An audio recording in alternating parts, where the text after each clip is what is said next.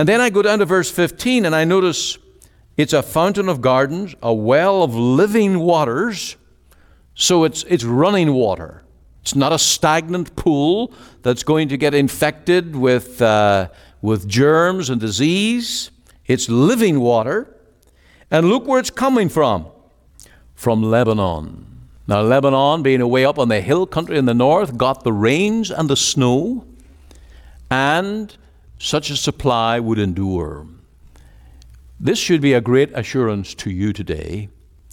And Paul said it in Philippians 1 again He that hath begun a good work in you will perform it until the day of Jesus Christ.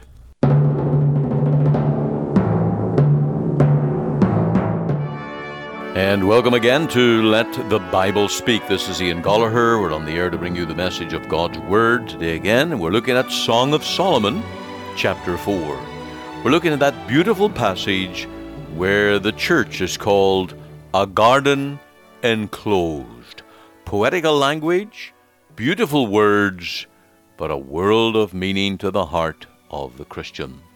We have Alan McGill to sing today. No one ever cared for me like Jesus. And to commence with, we have a few thoughts on Romans chapter 2, verse 16, where the Apostle Paul said, In the day when God shall judge the secrets of men by Jesus Christ, according to my gospel. I wonder, can you take it in what Paul meant by stating here, according to my gospel? We learn, of course, that Paul did not leave out the day of judgment for all men when he presented the way of salvation by a provided righteousness. Rather, we see that this answers how a sinner shall stand on that day and be justified. Simply put, without if a gospel does not prepare men to stand on the judgment day, it is no gospel at all.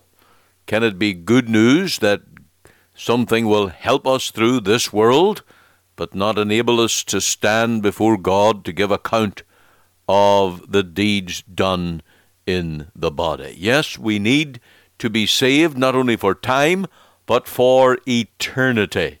We need to be sure we have a, a gospel that will put us in good standing when we stand before the judge of all the earth. Next question Is there any doubt in verse 17 that Paul is addressing Jews in this section of the book of Romans? Well, let's read verse 17. Behold, thou art called a Jew, and restest in the law, and makest thy boast of God. Well, these people at least they thought themselves to be Jews nationally. But the question is, are they so spiritually? Now we know that a Jew is not just one that has the bloodline of Abraham or Jewish blood in his veins, but a true Jew is one who is that, uns- that circumcision of the heart, that is born of the Spirit, and is brought to faith in the Lord Jesus as Lord and Savior. And so it's not enough just to be uh, of a particular nationality, but it is vital that we be saved by God's grace. Now, this issue of ethnicity, this issue of a man's nationality, it seems to be all the more important in the world today. We see borders that are being put up. We see people with their racial hatred against other nations, some concluding that they are more uh, superior than others. This is all false. The Bible, the gospel, is the great leveler. It doesn't matter who your father and mother is, you're a sinner in the sight of God, and you need to be born of the Spirit and brought into God's family by the grace of the gospel. And I invite you today to cease trusting in the flesh, cease trusting in your own nationality or your heritage, but trust in the gospel, the gospel that will prepare you to stand before God and His judgment. And now we turn to Alan McGill singing, No One Ever Cared for Me like Jesus. I would love to tell you what I think of Jesus, since I found in him a friend so strong and true. I would tell you how he changed my life completely. He did something that no other friend could do. No one ever cared for me like Jesus. There's no other friend so kind as he. No one else could take the sin and darkness from me. Oh, how much he cared for me.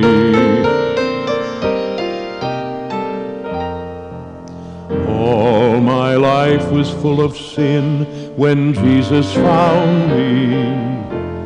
All my heart was full of misery and woe. Jesus placed his strong and loving arms about me, and he led me in the way I ought to go.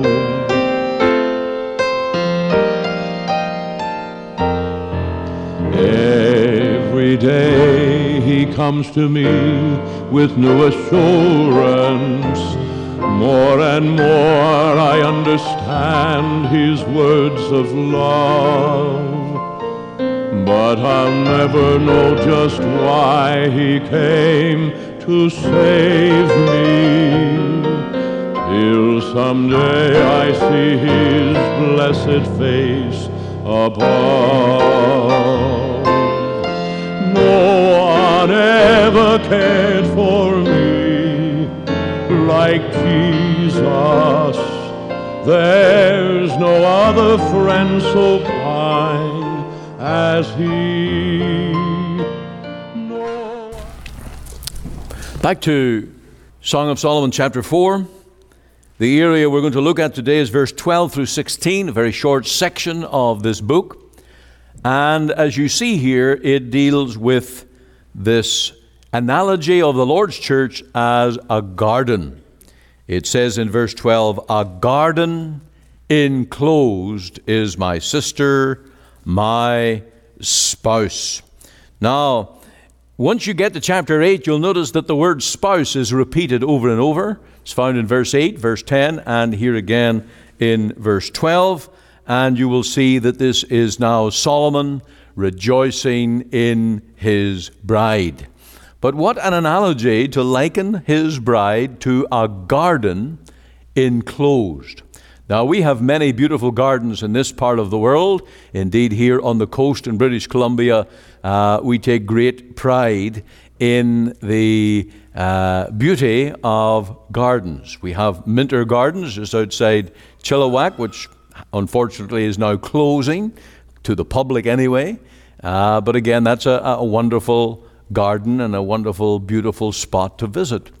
Van Dusen Garden, just off Oak Street in Vancouver, uh, a charmer for uh, to be in the city, so close to the proximity of, of the hustle and the bustle of city life. And then there's the world famous garden of Butchart Gardens over on Vancouver Island. The most problem with it, it's not cheap anymore. You need to rob a bank almost to get in and out of the Butchart Gardens. But having been there once, it's certainly a beautiful sight. And it is a garden to dream about. Now, gardens in this part of the world are relatively easy because we get the climate, the rainfall, that makes it relatively easy. But the garden in a, an eastern country, especially in the Mediterranean world, is not so easy.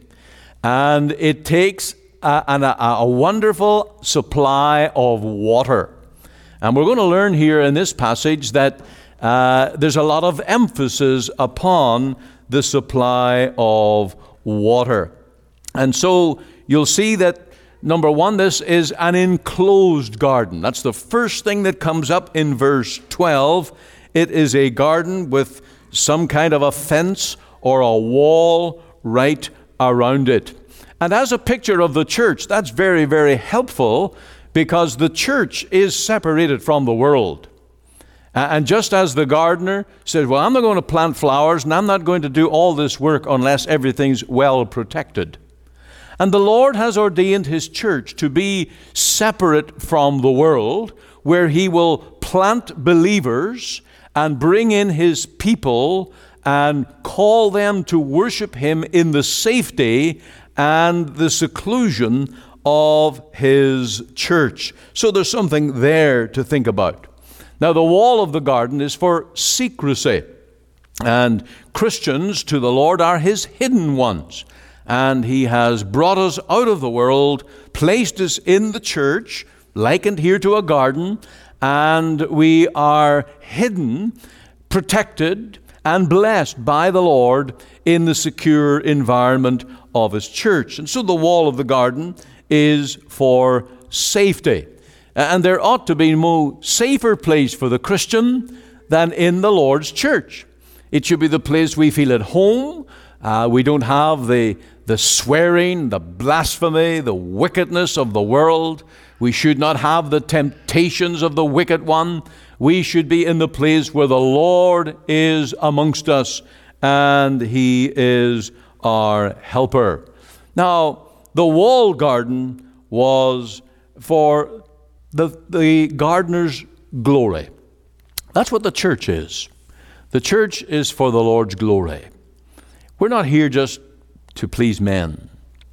And you're not here today because it's the nicest thing in the world and the easiest thing in the world to do. Sometimes coming to church is, is not easy. It takes discipline, takes effort, takes planning, and for some, uh, it costs.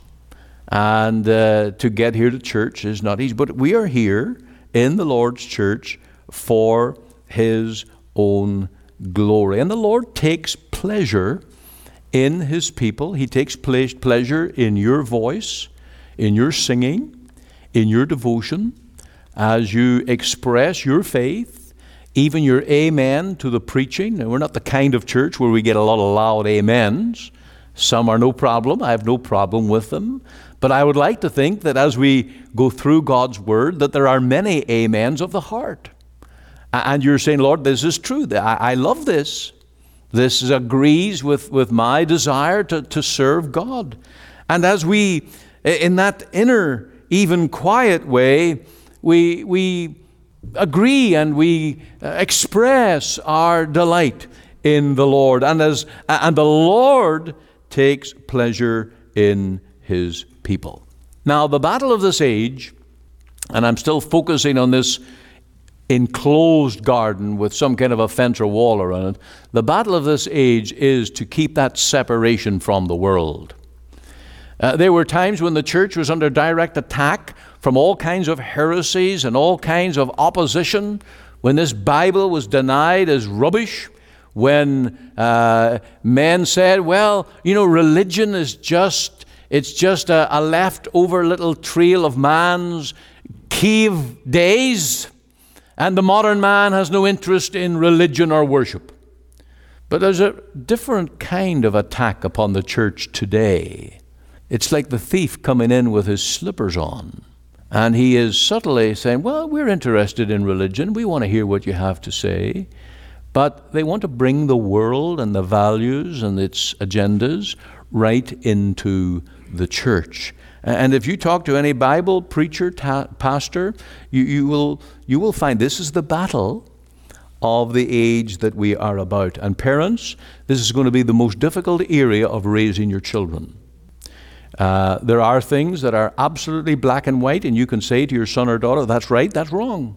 And they ought to see it if they want to see it at all.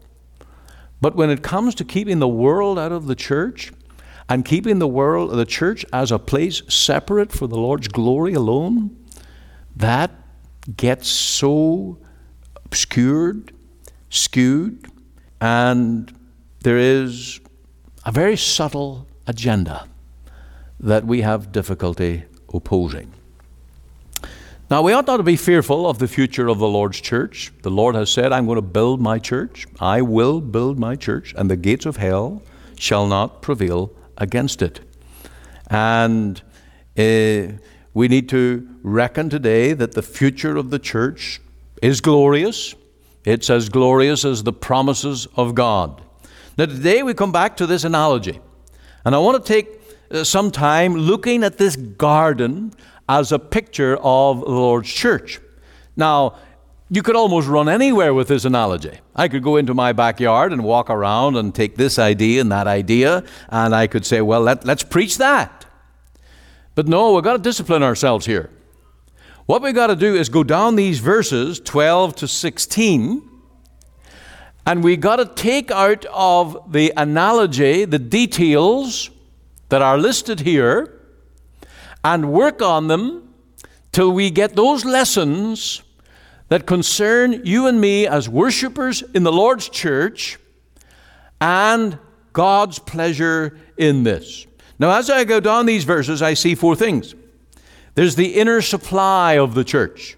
It talks there in verse 12 about a spring shut up, a fountain. And verse 15, a fountain of gardens, a well of living waters and streams from Lebanon. So there's the inner supply of the garden. You will see the incense of the garden in all the plants and the perfume and the uh, aroma that is going up. If you look here at verse 13, you will see the pomegranates, the pleasant fruits, the camphire, the spikenard, and all of those things. So there's the incense of the church. Then we look at the inspiration of the church in verse 16 Awake, O north wind, and thou come thou south. And there's the awakening of the church. So to get my alliteration right, we'll make it inspiration. So we have the inner supply, we have the incense of the church, and we have the inspiration. And then in the very last line of verse 16, you have the invitation of the church. Let my beloved come into his garden. And isn't that exactly what we want to do today as we spread this communion table to remember the death of our Lord? We want to say, Lord, you come and sit with us. We, we put out this invitation that you come and dwell with us. Now, the inner supply of this garden, and it appears that there is, uh, they, they, they, they located this garden right at a spring. They built the walls around it so the water is, is, is bubbling up on the inside of the garden. And this is absolutely vital in a hot Mediterranean world where to grow a garden is extremely difficult unless you've got enough water. Everything needs to be watered plentifully and regularly. And of course, water is the key to life. Uh, without water, plants just don't grow nor do well. Now, how do we preach this? What do we see here as Christians looking at Song of Solomon, chapter 4, verse 12, the analogy of the church as a garden, and inside the garden is this abundant supply of water. How do we take that image, that picture, and bring it to what where we are at as Christians in the local church of the Lord Jesus? What is this water? Well, I'm going to do what just about every commentator I've read has done and apply this water to the ministry of the Holy Spirit. The Lord Jesus promised that He would give water to Christians. The woman at the well came for water, and the Lord said to her that if you had asked of me, I would have given you water, of which if you drink, you'll never thirst again. Then there was a day when the Lord Jesus stood outside the temple area, and he said, If any man thirst, let him come unto me and drink. And then in that precious passage, that's John 7, by the way, in that precious passage, you have this comment This he said, referring to the river of water that will flow out of the believer's belly. now, that seems to be somewhat awkward language, but that's the scriptural language. And here is this ministry of the Spirit. And if we're going to be growing Christians, if we're going to be victorious in the midst of the heat of the world, we need this constant supply of the Spirit. Now, that's why I wanted us to read Philippians 1, verse 19. Could we go back to that verse right now and just see the significance of that verse in uh, Philippians 1:19. Now Paul was in a tough spot.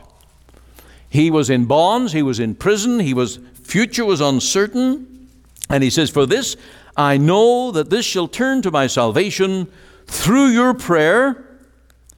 This is how I'm going to get help through your prayer and the supply of the Spirit of Jesus Christ. Now, when you read that in context of Song of Solomon 4 and those little plants and those flowers needing water, gasping for water, and there's the gardener with the, the, the peels of water, dousing water all around them plentifully. You've got the secret of life. You've got the inner supply. And you and I today, we've got to rejoice that there is an inner supply to our souls. There is the supply of the Spirit. Now, that's New Testament language. This is not an invention of mine. I, I want to bring you to this text, and here was the hope of the apostle in a difficult spot the supply of the Spirit. And surely every Christian's got to learn to lean and learn to have and enjoy the supply of the Spirit. To meet hardship, to have life, and to have growth. Uh, we started out this year with that theme or that text grow in grace and in the knowledge of the Lord Jesus. We want to grow. How do you grow in a desert? You need a great supply of water for the plant, and the Christian needs the supply of the Spirit. Would you pray for this? Would you say, Lord, this is where I want to be? I want to be in the Lord's church and I want to be well watered.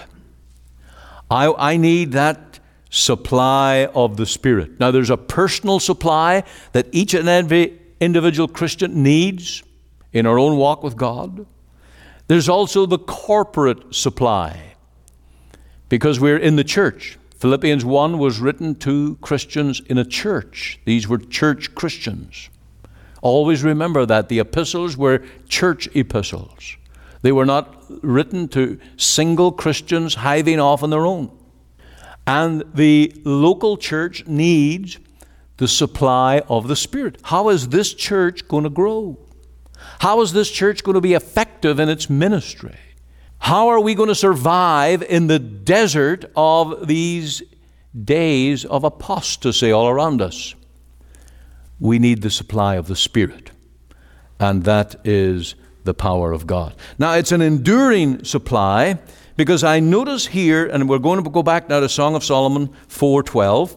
I notice here that it's a spring shut up a fountain sealed. Now, I don't pretend to understand all of that language, but I, I, get the idea that this water is guarded. It's not for the enemy or the wild beast to come and mess up with. It is protected water. And if I get the picture right, that it's on the inside of the walls, and even if something, somebody scales the walls and gets into that garden, the water is still shut up. It's sealed, it's protected, it's an enduring supply. And then I go down to verse 15 and I notice it's a fountain of gardens, a well of living waters. So it's, it's running water. It's not a stagnant pool that's going to get infected with, uh, with germs and disease. It's living water. And look where it's coming from from Lebanon. Now, Lebanon, being away up on the hill country in the north, got the rains and the snow, and such a supply would endure. This should be a great assurance to you today. And Paul said it in Philippians 1 again He that hath begun a good work in you will perform it until the day of Jesus Christ. We can take heart today that the supply of the Spirit will not run out, it will not be cut off. We will be given grace for grace just as we need it. We're going to get living grace today. We get worshiping grace in God's house. We get witnessing grace in the world. And one day when we need it, we'll get grace to die. Dying grace. And the Lord has promised that He will never leave us nor forsake us, but He will be with us right to the end. Well, I do hope that you've been blessed and encouraged through the program here today. This is Ian Goligher, and I pray that you will be blessed through the Lord's Word. Isidore Sofer is the son of a Hebrew Christian. Little Isidore was given a part to recite on a children's program, the 23rd Psalm. As he faced a large congregation, he got frightened. He was a courageous boy, however, and he began to recite. The Lord is my shepherd, I shall not want. Here he stopped. He tried to recall the next verse, but couldn't. After an embarrassing moment, he said, This will be enough. What a precious spiritual lesson. When the Lord is our shepherd, what else could we want? I hope that you'll take this to heart. The Lord is my shepherd. We need no more. And of course, Christ is sufficient for salvation. He is sufficient for the comfort of our hearts. And He is sufficient for that judgment day when we shall stand before God, because the Apostle Paul said, Who shall lay any charge to God's elect? It is Christ that died. So rejoice in the gospel today, and in this, that Christ is enough. Stay tuned for these final closing announcements. Welcome to our program today, and you are listening to Let the Bible Speak. This is Pastor Ian Goligher. I truly hope that you're blessed each time that you tune into our programs on this station, and my prayer is that God will use His Word to bring precious souls to personal faith in the gospel. We want this to be God's means to building His church and blessing His people.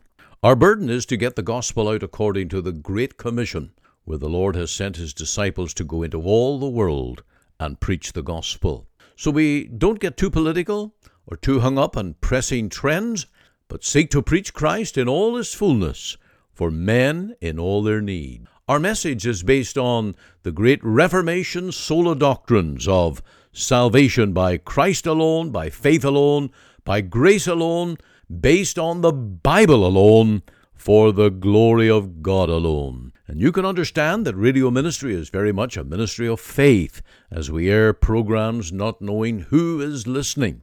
We therefore need your feedback and comments.